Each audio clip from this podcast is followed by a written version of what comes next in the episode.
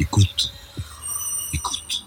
Bonjour, mon invité aujourd'hui est Jean-Louis Bianco, qui a été ministre, secrétaire général de l'Élysée et qui aujourd'hui préside l'Observatoire de la laïcité. Jean-Louis Bianco, bonjour. Bonjour.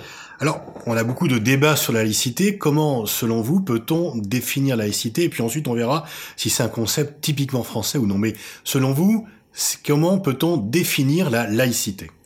D'abord, je voudrais vous dire euh, que la laïcité, c'est pas si compliqué que cela. Et qu'il y a des tas de gens qui la compliquent à plaisir, qui la déforment, qui la manipulent, qui l'instrumentalisent. Et donc, je vais vous proposer une définition qui, euh, je crois, euh, peut faire l'unanimité.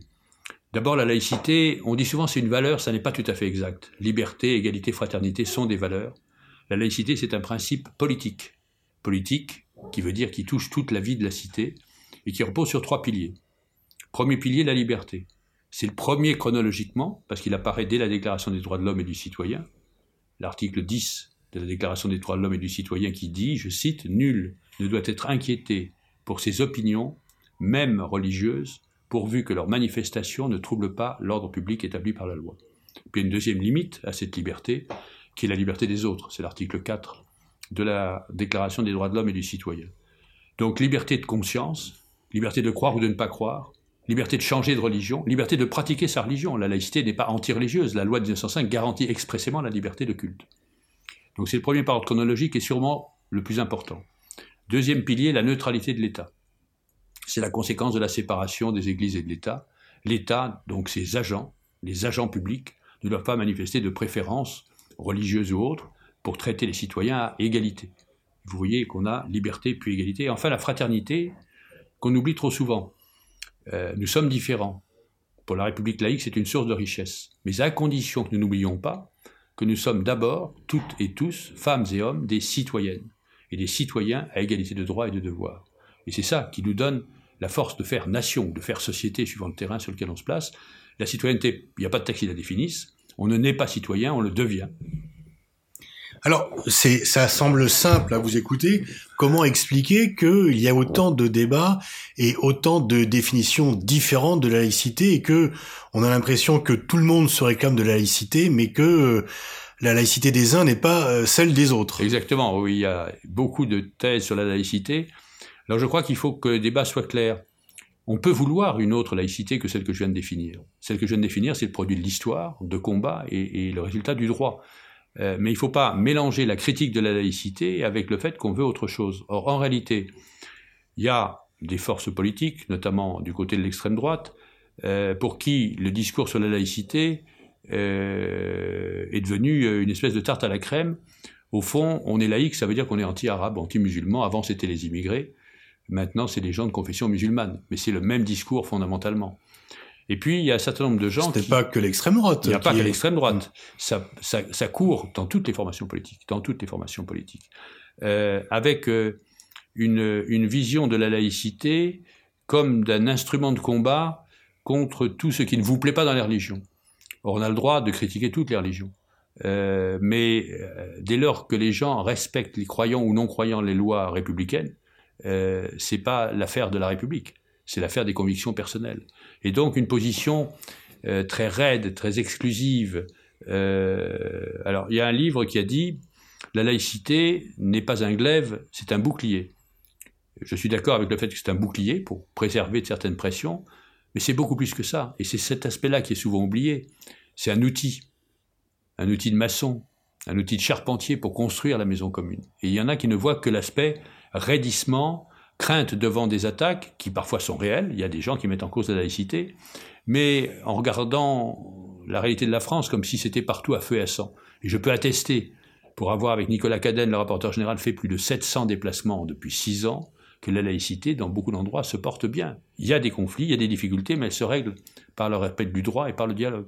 Est-ce que l'on pourrait dire qu'il y a une sorte de grand écart entre des débats parisiens enflammés et une réalité de terrain plus harmonieuse? Absolument. Il y a une énorme, un énorme écart entre la scène politico-médiatique qui euh, vise à faire du buzz, euh, qui aime le conflit, qui aime euh, les, les, gens qui s'étripent en surjouant leurs différences, d'ailleurs très souvent, qui fait venir des, des pseudo-experts autoproclamés.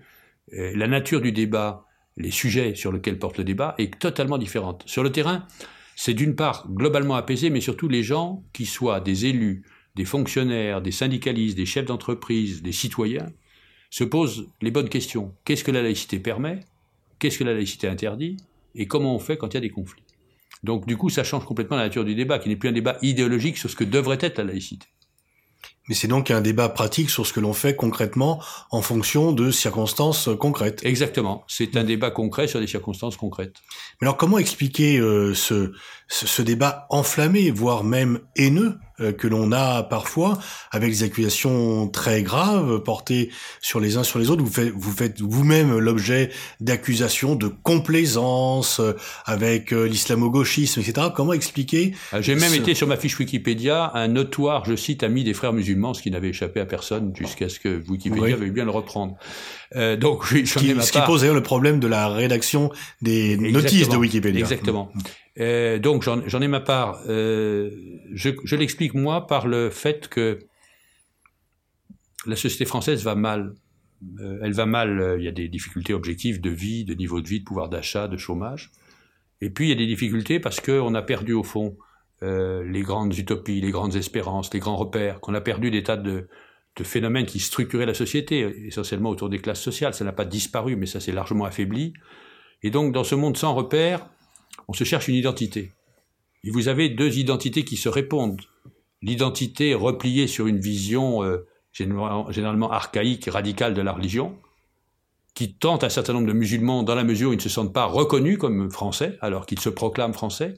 Et puis euh, l'identité euh, laïciste, comme si la laïcité résumait la France. C'est un des éléments d'identité française. Et donc on touche en fait à des questions d'identité très profondes. Qu'est-ce que je suis? Qu'est-ce qu'est mon pays? Où il va? Et ce terrain, finalement, au lieu de, terrain de la laïcité, d'être le terrain où on fabrique du nous, c'est le terrain eux, nous. À une victoire du Front National euh, dans le Sud, les gens disaient nous sommes enfin chez nous.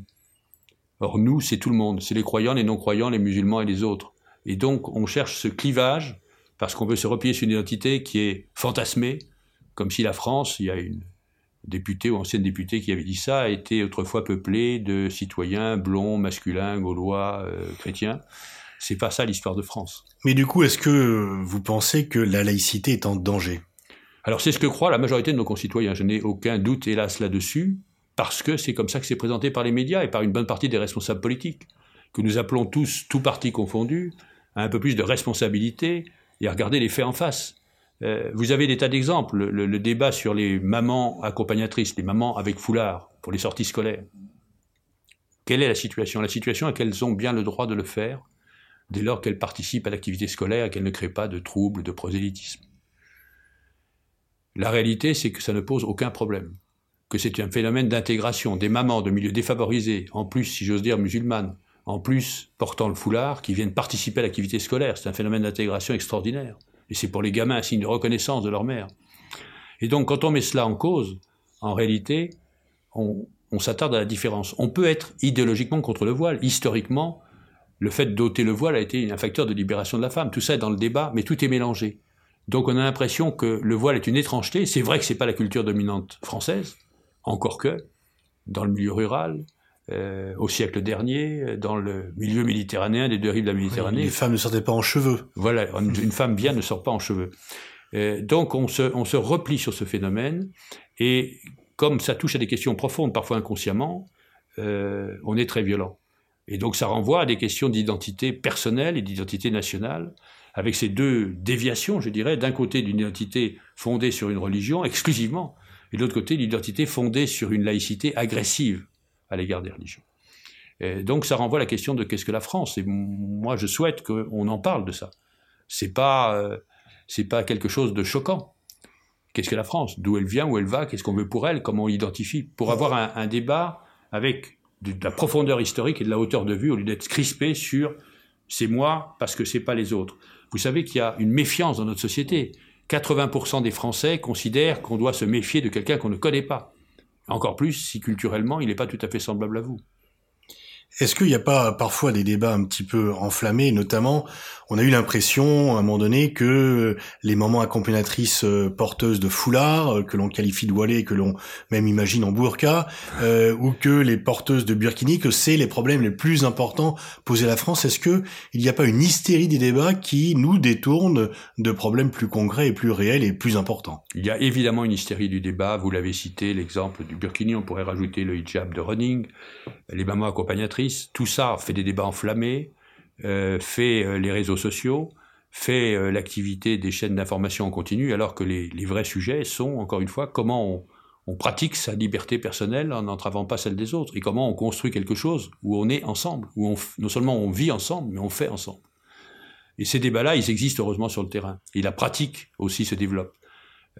nous allons avoir dans quelques temps les résultats d'un sondage via Voice, nous l'avions demandé déjà l'an dernier, qui montre que, d'abord, il y a une connaissance bien meilleure que ce qu'on pensait de ce qu'est la laïcité. On commence par un quiz. Vrai, faux. Dans 7 cas sur 10, la majorité des gens donnent la bonne réponse, quelle que soit leur culture et, leur euh, appartenance religieuse quand ils en ont une. Euh, les gens sont naturellement attachés à la laïcité, mais très critiques sur la manière dont elle est pratiquée, très critiques sur la manipulation par les hommes politiques, ça n'a pas échappé aux citoyens, très critiques sur la manipulation par les médias. Donc ça nous donne confiance. Mais c'est vrai que euh, quand il y avait le Burkini, je pouvais faire, ou quand il y a les, les mamans compétitrices, je peux faire les, plateaux télévisés des 20 heures de toutes les chaînes d'information continue. Quand je remets le rapport de l'Observatoire au Premier ministre et au Président de la République, ça les intéresse beaucoup moins. Quand nous remettons chaque année le prix de la laïcité de la République française, avec des choses extraordinaires, je pense à une classe d'Antibes l'an dernier, qui est une classe de maintenance navale, qui avait fait un rap sur la laïcité, très bon techniquement, moi je suis pas un spécialiste du rap, euh, parfait juridiquement, ça c'est plus mes compétences, et qui veulent représenter la France à l'Eurovision. Bon, c'est des initiatives que je trouve formidables, ou des femmes de la région de Bordeaux, 83 nationalités, 83 manières d'expliquer la laïcité à ces 83 nationalités.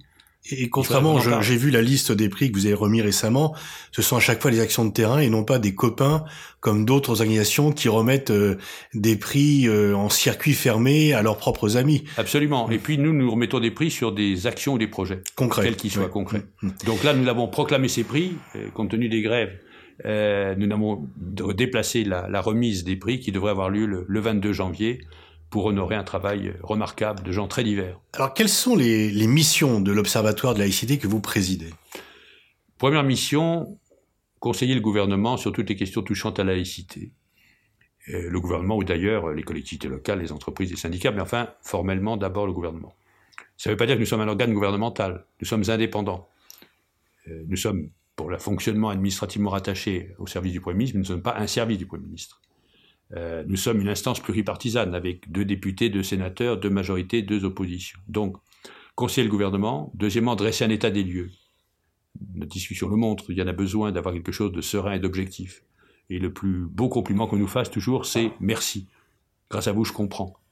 Grâce à vous, j'ai une vision sereine et apaisée de la laïcité. Grâce à vous, je m'y retrouve. La troisième mission, c'est la formation. Parce que la meilleure euh, promotion de la laïcité, la meilleure défense de la laïcité, c'est euh, si à la limite tous les citoyens étaient porteurs de la laïcité. Et donc nous faisons un travail considérable auprès des élus locaux, auprès des travailleurs sociaux, auprès des fonctionnaires. Il y a un retard énorme à l'éducation nationale. Le, ministre en est conscient, l'institution en est consciente. 82% des enseignants n'ont jamais eu de formation à la laïcité. Et les formations initiales sont, pour dire les choses diplomatiquement, de valeur inégale.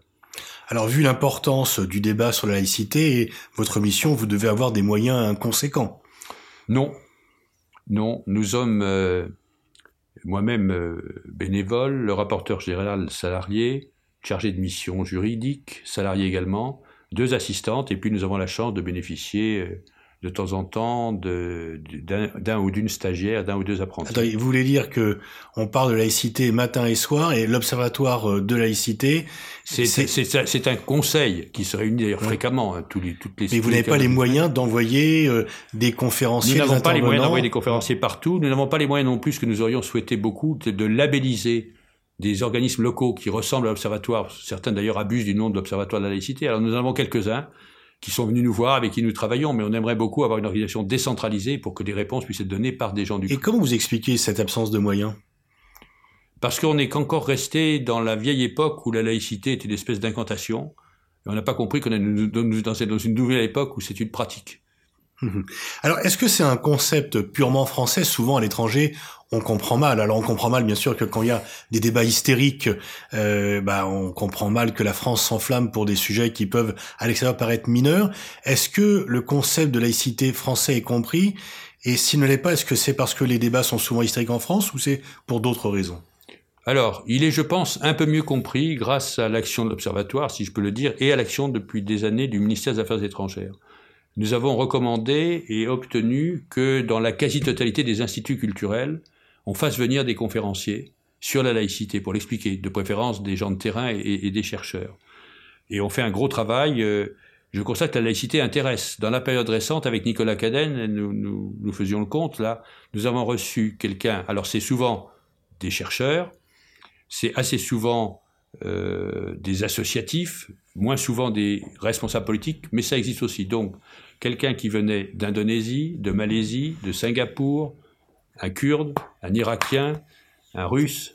Euh, et puis, il y a des pays qui ont la laïcité. Alors, dans la Constitution, c'est le cas de l'Inde. Dans la pratique, euh, c'est un peu différent. euh, mais c'est le cas aussi du Mexique, qui a été le premier à séparer les églises et l'État. C'est le cas de certain nombre de pays d'Amérique du Sud. C'est le cas dans l'espace francophone du Niger, du Mali, du Sénégal. Donc, c'est pas un concept absent. Et un pays comme la Tunisie a fait un pas en avant formidable vers la laïcité. Euh, le texte de la Constitution résulte d'un compromis. L'article 1er dit l'islam est la religion de la Tunisie. L'article 2 dit la, la, Tunisie pardon, est un pays à caractère civil et garantit la liberté d'exercice des cultes dans l'article 6. Donc on voit là un grand progrès vers quelque chose qui se rapproche de la laïcité. Euh, simplement, comme vous le disiez, l'hystérisation du débat français est contre-productive euh, et utilisée parfois même par des gens qui sont des terroristes.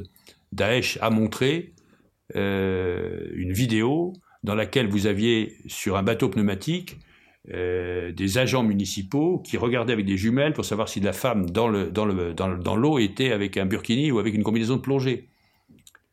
Euh, un certain nombre d'incidents donnent lieu à des, à des vidéos ravageuses. Et puis il y a l'utilisation dans le débat politique interne. En gros, quand on est pour la démocratie, on a plutôt tendance à être pour la laïcité. Quand on est pour une vraie égalité des hommes et des femmes, on a plutôt tendance à être pour la laïcité. Quand on aime la France, on a plutôt tendance à être pour la laïcité, et l'inverse. Et puis du côté des Anglais et des Américains, il y a toujours ce soupçon que la laïcité brime les libertés. Vous savez qu'aux États-Unis, les sectes sont une variante de, mmh. religion, ce qui n'est pas le cas mmh. français. Et donc, on a toujours un gros travail à faire pour pas qu'on répète, comme ça a été le cas pendant de nombreuses années, le Congrès, le département d'État, que les lois françaises sont attentatoires à la liberté. D'ailleurs, la Cour européenne des droits de l'homme est là pour euh, valider euh, nos lois et confirmer qu'elles respectent les, libertés fondamentales. Et donc il y a effectivement plus, euh, enfin un débat simple, une licité ouverte. La loi de 1905 est parfaitement compréhensible. Ce sont les mauvaises interprétations de la loi de 1905 qui peuvent l'être moins. Absolument. La loi de 1905 est, finalement compréhensible. C'est un, une espèce de miracle républicain parce qu'elle fonctionne. Et vous savez, elle fonctionne à cause d'une caractéristique bien française on aime bien la généralité, l'abstraction, l'universel. D'ailleurs, on proclame toujours nos vérités à la face du monde. Et la loi de 1905 a ce caractère, la notion même de citoyenneté aussi, est une notion abstraite, euh, qui n'est pas évidente.